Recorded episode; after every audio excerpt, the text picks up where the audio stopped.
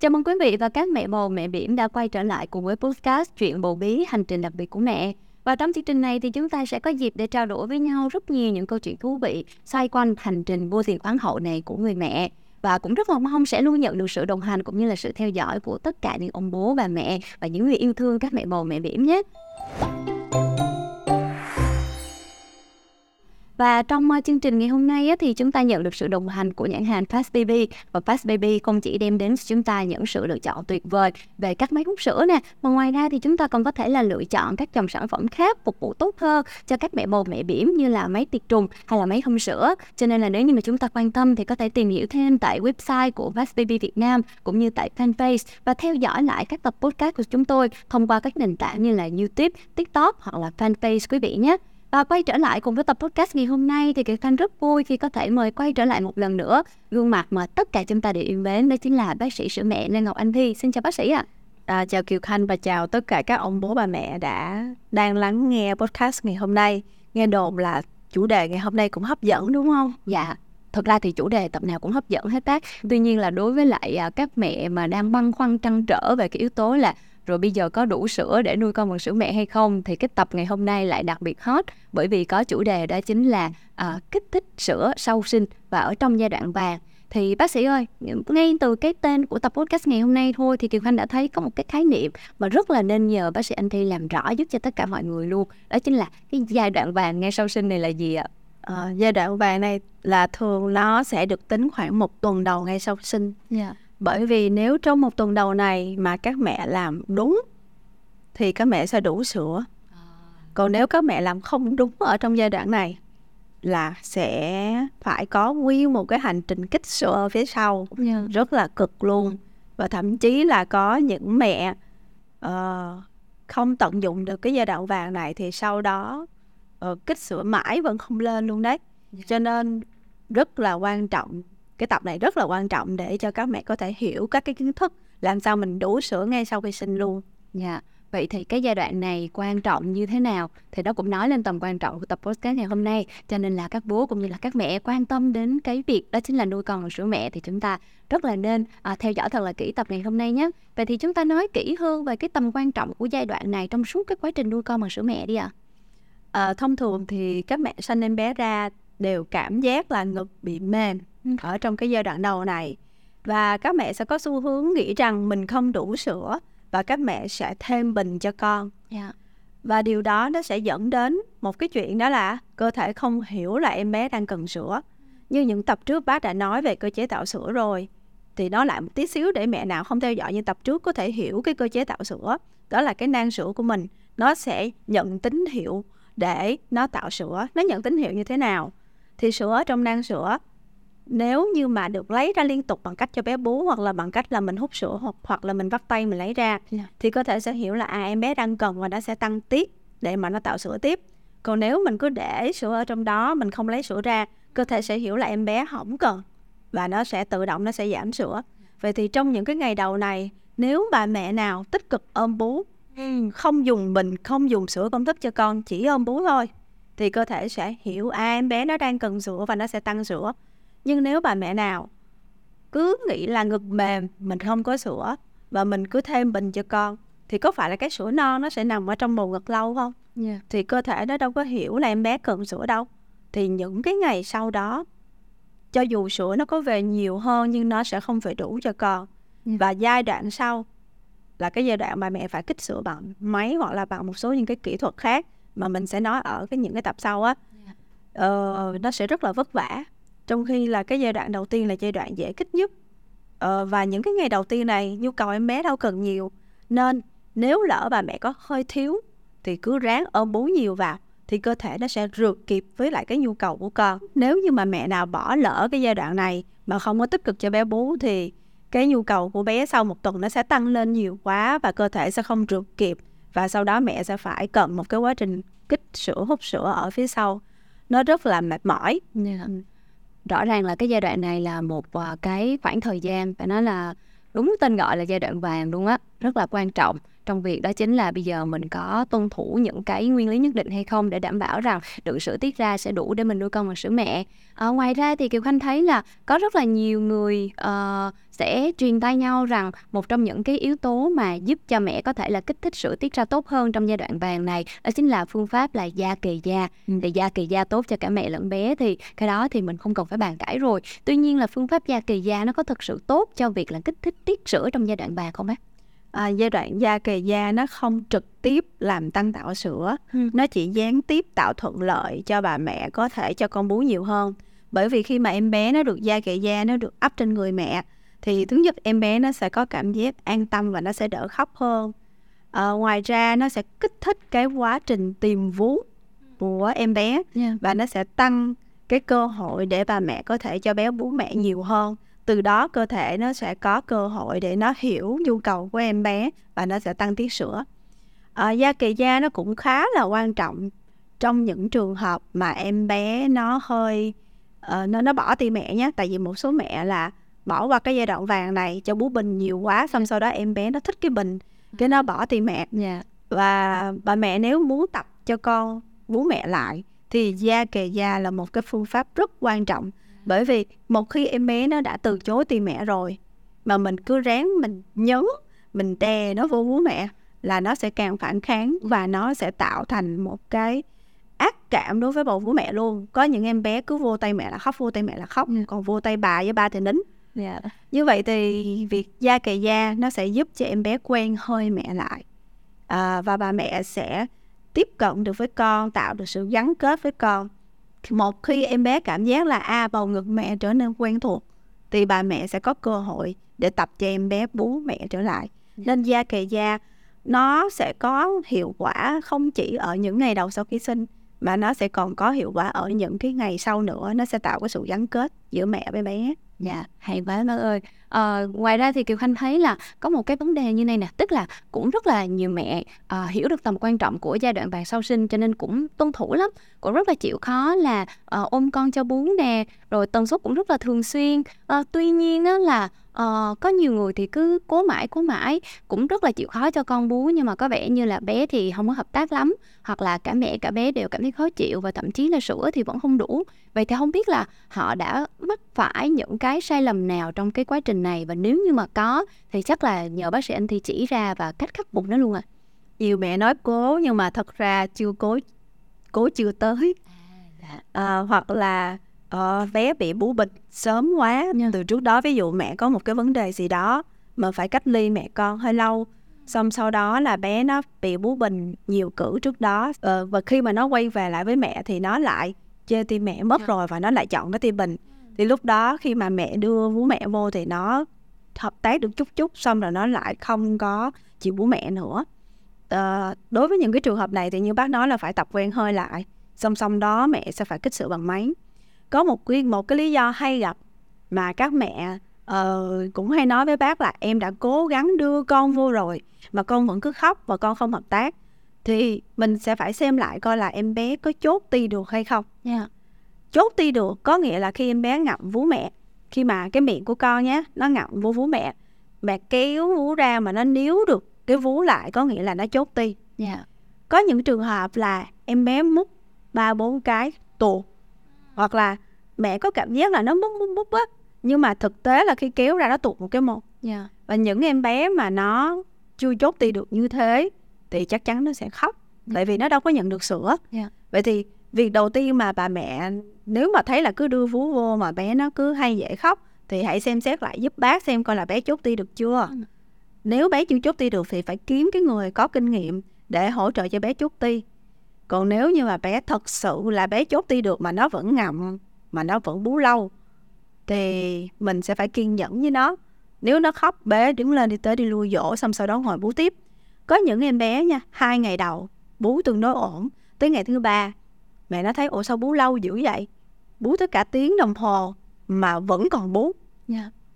thì khả năng đó là em bé nó đang tăng nhu cầu yeah. Dạ. vậy thì việc của bà mẹ là lại tiếp tục ôm con bú và kiểm tra dấu hiệu bú đủ ờ, để xem là bé nó có bú đủ hay không để mình an tâm là mình sẽ sẽ sẽ tiếp tục cho con bú vậy thì Kiều Khanh có biết là làm sao biết bé bú đủ trong năm ngày đầu không? Dạ mình kiểm tra tả đúng không ạ? thế đố Kiều Khanh kiểm tra thế nào à, mình à, mở tả ra và mình thấy là nước tiểu có màu vàng nhạt là vừa đủ à cái đó là sau 5 ngày à dạ tức là các cái dấu hiệu bú đủ là tè năm sáu tạ ướt trở lên nước tiểu nhạt màu ừ. là nó sẽ nằm ở cái giai đoạn là sau khoảng một tuần rồi yeah. còn trong cái tuần đầu tiên dấu hiệu bú đủ là mình sẽ theo dõi khác yeah. mình sẽ theo theo dõi hai loại tả một là tả tè và hai là tả bé đi ị yeah. thì đối với tả tè nếu mà bé bú đủ thì ngày đầu tiên bé các mẹ nhớ nha rất dễ nhớ ngày đầu tiên sẽ là một ít nhất một cái tả tè yeah. ngày thứ hai sẽ là hai cái tả tè ngày thứ ba là ba cái tả tè ngày thứ tư là bốn cái tả tè yeah. Dạ. từ ngày thứ năm trở đi là khoảng 5 cho tới 6 cái tả tè trở lên song song đó mình sẽ theo dõi phân su của bé phân su màu gì màu đen ạ à. rồi vẫn còn nhớ ha phân su màu đen thì nếu mà em bé nó bú được sữa mẹ thì cái sữa mẹ nó sẽ vào và nó sẽ làm loãng cái phân su đó và nó sẽ làm đổi màu phân su nên ngày đầu thì là phân su đen ngày thứ hai ngày thứ ba phân bắt đầu chuyển sang xanh đen xanh rêu. Rồi nó sẽ ánh vàng dần. Và tới khoảng ngày thứ năm thứ sáu hoặc là có bé là khoảng một tuần á là phân sẽ bắt đầu chuyển qua màu vàng. Yeah. vậy thì nếu một em bé mà nó có đầy đủ dấu hiệu số tả tè như mình bác vừa nói và cái màu phân su nó đang đổi màu thì đó là cái biểu hiện của bé đang nhận được sữa mẹ và bé bú đủ.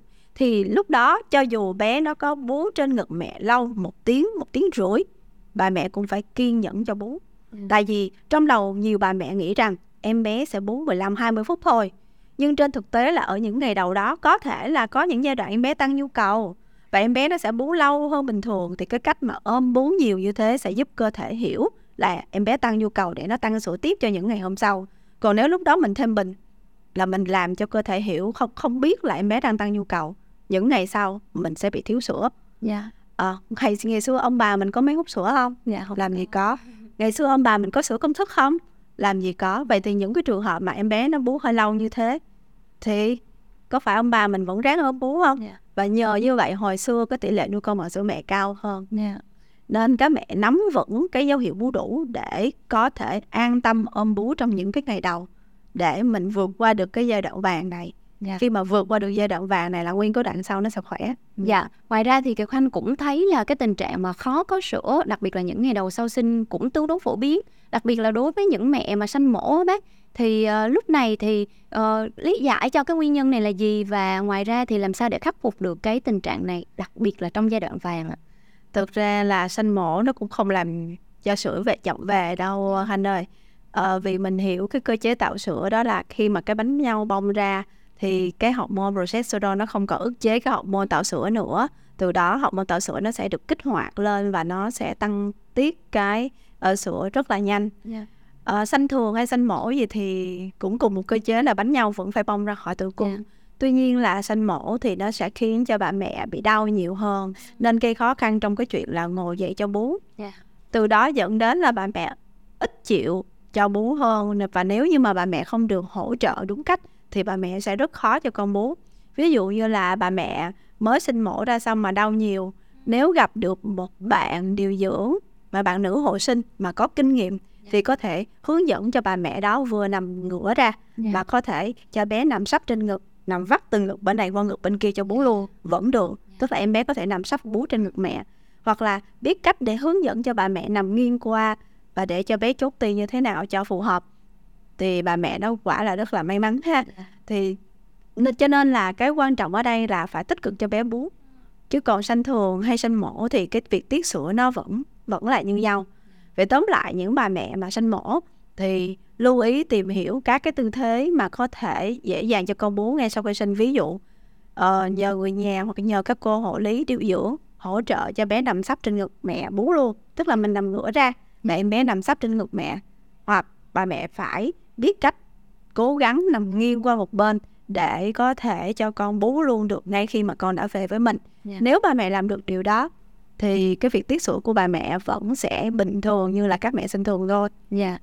À, tuy nhiên là không có phải là à, mẹ bỉm nào cũng có may mắn là có thể nhận được cái sự hỗ trợ Ờ, đúng chuyên môn nữa đúng cách và kịp thời điểm để giúp cho là mẹ có thể là thường xuyên tích cực cho con bú đặc biệt là đối với những mẹ sinh mổ. Và thêm một cái trường hợp này nữa nè bác à, ngay cả bản thân kiều khanh ngày xưa cũng gặp phải và với cả hai bạn nhỏ luôn. Tức là những ngày đầu sau sanh các bé ngủ rất là nhiều luôn. Không biết là bú đã đủ hay chưa nhưng mà các bé đã ngủ rất là nhiều. Thậm chí là nhiều khi ngủ năm sáu tiếng hơn không có chịu dậy để bú luôn.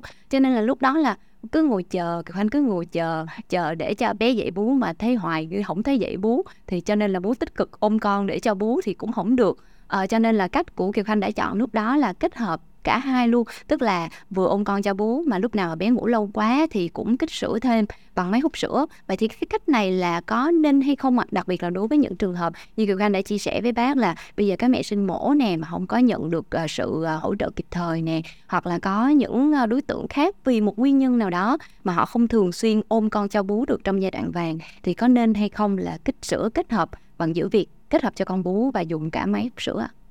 à, thường thì nếu mà đã kết hợp được cho con bú thì không cần phải dùng máy hút sữa yeah. Dạ. ờ, máy hút sữa hút ở giai đoạn này hầu như không ra bởi vì cái sữa non nó rất là đặc yeah. Dạ. và nếu mình có ráng hút thì nếu nó có ra nó cũng chỉ ra một vài giọt và nó sẽ bám lên trên hết trên thành phễu nó yeah. Dạ. không nhiễu được xuống với lại cái ném bình đâu ờ, và nếu như mà um, gặp những trường hợp như của Kiều Khanh mà thí dụ muốn kích đi yeah. Dạ. thì mình có thể bắt tay thêm bắt tay ở giai đoạn này sẽ hiệu quả hơn là bắt bằng máy yeah. Dạ. ờ, đối với những bà mẹ vì một lý do nào đó không cho bú trực tiếp được ví dụ mẹ và bé bị cách ly ví dụ bé sanh non mà bé phải nằm phòng hồi sức mẹ thì đã về phòng rồi thì sẽ cố gắng là kích sữa luôn ngay trong 6 giờ đầu yeah. Dạ. người ta thấy là nếu kích sớm ngay trong 6 giờ đầu chứ đừng đợi ha ờ, thì sẽ giúp cho sữa về nhanh hơn hoặc là những bà mẹ có đầu ti thục ti ngắn ti ngắn quá hoặc là ti đĩa mà chưa biết cách cho con chốt ti thì mình sẽ cố gắng kích sữa luôn. Kích sữa bằng cách nào? Đó là mình sẽ phối hợp vừa hút máy và vừa vắt tay. Chứ mình không hút máy không. Ừ. bởi vì hút máy không không lấy sữa ra tốt thì sữa nó cũng sẽ khó tái tạo lại nhanh. Dạ. vậy thì cái cách của mình đó là mình sẽ hút máy để làm quen với máy nhưng mà mình hút ít thôi. Mình hút chừng 10 15 phút thôi mình dành 15 cho tới 20 phút còn lại để mình vắt bằng tay. Mình sẽ kiên trì vắt bên phải một tí qua bên trái một tí rồi lại vắt bên phải một tí rồi lại qua bên trái một tí. Thì khi mà mình vắt tay như thế mình lấy sữa ra được tốt hơn. Thì mình đừng trông chờ là cái ngày đầu tiên mình có thể vắt tay ra được nhiều thường nó sẽ không nhiều đâu. Thí dụ như là chị kiều khanh mà lấy một cái xi lanh mà một ml á thì có khi mình chỉ thu được khoảng nửa cái xi lanh đó thôi yeah. rất là ít ở trong những cái lần vắt tay đầu tiên. Nhưng nếu mình cứ kiên trì cứ hai ba tiếng mình vắt tay một lần. Hai ba tiếng mình vắt tay một lần nghĩa là một ngày mình làm phải ít nhất là 8 lần. Là tương đương với số lần bé bú á. Thì mình sẽ có thể làm cho cái lượng sữa mà mình thu được á nó sẽ tăng dần tăng dần lên. À, bác đã từng hướng dẫn nhiều mẹ là cái ngày đầu tiên vắt ít thôi nhưng bắt đầu qua ngày thứ hai thứ ba là đã bắt đầu thu được khoảng 10 10 ml cho tới 15 ml trong một cữ yeah. Tới ngày thứ tư hoặc là ngày thứ năm là đã thu được 100 ml trong một cữ nếu như mà mình dùng đúng kỹ thuật mình dùng đúng phương pháp vắt tay. Và khi mà bắt đầu mình chuyển qua cái giai đoạn mà sữa non sữa non thường là 3 ngày đầu 72 giờ sữa non đó thì sau cái giai đoạn sữa non đó là sẽ là sữa chuyển tiếp thì cái sữa nó bắt đầu nó loãng hơn rồi. Thì lúc đó mình sẽ không có vắt tay nhiều nữa mà mình sẽ chuyển qua là mình vắt máy nhiều hơn. Còn nếu con nó bú mẹ được thì mình sẽ cho bú mẹ luôn. Còn trong trường hợp mà bé nó vì lý do nào đó không bú mẹ được thì mình sẽ chuyển giao dần từ cái vắt tay ở những ngày đầu, mình sẽ chuyển dần chuyển dần qua vắt máy nhiều hơn và sẽ không vắt tay nữa. Yeah. Cảm ơn bác sĩ Anh Thi rất là nhiều ạ. À. Và nếu như mà các mẹ bỉm đang trong quá trình đó chính là băn khoăn với vấn đề là nuôi con bằng sữa mẹ mà mình cần có nhiều sự hỗ trợ hơn thì Fast Baby cũng đem đến cho chúng ta những sự lựa chọn như là máy hút sữa rảnh tay nè để các mẹ có thể lựa chọn với các tính năng và thiết kế vô cùng hiện đại như là màn hình LED và các phím tích hợp để chúng ta có thể lựa chọn cường độ, thời gian cũng như là chế độ vắt để hỗ trợ cho các mẹ tốt hơn và tự tin hơn trong quá trình là nuôi con bằng sữa mẹ. Và nếu chúng ta quan tâm thì chúng ta có thể tìm hiểu thêm tại website của Fast Baby Việt Nam hoặc là trên fanpage của Fast Baby Việt Nam quý vị nhé. Và quay trở lại cùng với lại câu chuyện là kích thích tạo thêm sữa trong giai đoạn vàng ngay sau sanh thì uh, Kiều Khanh nhận thấy là có khá là nhiều mẹ uh, cố mãi ờ, cũng đã cố rất là nhiều cách đó bác. Tuy nhiên là à, không biết là cố chưa tới giống như là bác đã có chia sẻ hay là do một cái rào cản gì khác ví dụ như là rào cản tâm lý chẳng hạn thì bác có lý giải gì về cái yếu tố mà tâm lý cản trở đến việc tiết sữa cho bé không ạ? à, tâm lý nó ảnh hưởng rất nhiều tới lại cái lượng sữa nhé à, kể một câu chuyện vui cho mọi người là có một bà mẹ nói với bác là em có mối quan hệ không được tốt lắm với lại bên nhà chồng. À, và cứ mỗi lần mà em bế con về nhà chồng là cái ngực em nó lại trở nên teo tóp đi. Còn trong khi là cứ em về nhà mẹ em thì ngực em lại dồi dào sữa. Yeah. ờ, thì cái đó cũng là một trong những cái lý do mà về mặt tâm lý nó sẽ ảnh hưởng đến cái việc tiết sữa. Yeah. khi mà mình stress mình bị căng thẳng thì mình sẽ khiến cho cái hormone cortisol nó tiết ra nhiều quá uh, cái, hormone đó là hormone hay tiết ra khi mà mình bị căng thẳng buồn yeah. bã stress thì cái hormone đó nó cũng sẽ gây ức chế phần nào cái hormone tạo sữa. Uh, một cái câu chuyện vui khác đó là có một uh, bà mẹ rất là thích ăn sầu riêng nhưng mà gia đình thì lại không cho ăn bởi vì nghĩ rằng là nó nóng. Yeah. uh, và không cho bà mẹ ăn và bà mẹ thèm. Bà mẹ này thì hút sữa hoàn toàn cho nên bạn ấy biết rõ cái lượng sữa mình hút ra trong mỗi cửa hút là bao nhiêu. Yeah. thì có một ngày ông chồng ông lén ông mua sầu riêng về ông đem vô phòng cho bà vợ ăn. Sau khi bà vợ ăn xong trời. thì vui quá sướng quá. Thế là cửa sữa sau hút ra được quá trời sữa luôn ở thì nếu như mà mình ở trong cái trạng thái tâm lý vui vẻ và thoải mái thì cái lượng sữa của mình sẽ dễ kích lên hơn.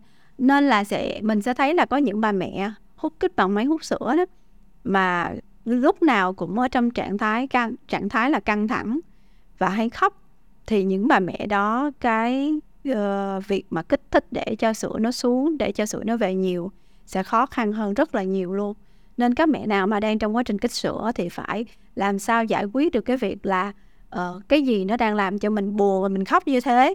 Thì mình phải cố gắng mình giải quyết nó để mà mình vui vẻ hơn thoải mái hơn. Thì lúc đó cái việc kích sữa của mình nó mới hiệu quả hơn và cái câu chuyện này thì Kiều Khanh nghĩ rằng là không chỉ riêng các à, mẹ bầu mẹ bỉm cần biết đâu ạ, à, mà ngay cả là gia đình, những người thương của các mẹ bầu mẹ bỉm cũng rất là nên bỏ túi cái câu chuyện này để thấy được rằng là cái sự ủng hộ về mặt tinh thần của chúng ta dành cho các mẹ bầu mẹ bỉm cũng sẽ là một trong những cái yếu tố nó quyết định rất là nhiều đến việc là các mẹ rồi sẽ có đủ sữa hay không cho các à, bé yêu ở trong gia đình của mình và cũng một lần nữa xin được cảm ơn à, các chia sẻ đến từ phía bác sĩ Anh Thi. Đây không chỉ là những ý kiến chuyên môn để giúp cho chúng ta có nhiều kiến thức và chúng ta có thể áp dụng được uh, trong cái hoàn cảnh thực tế của mình mà ngoài ra thì cũng là những lời cổ vũ cũng như là động lực dành đến cho các mẹ bỉm nếu như mà chúng ta mong muốn nuôi con bằng sữa mẹ và cũng một lần nữa xin được cảm ơn nhãn hàng Fast Baby đã đồng hành cùng với chúng tôi trong podcast chuyện bầu bí hành trình đặc biệt của mẹ Xin cảm ơn quý khán giả đã quan tâm theo dõi tập podcast ngày hôm nay. Và một lần nữa cảm ơn bác sĩ Anh Thi rất nhiều đã tham gia tập podcast ngày hôm nay ạ.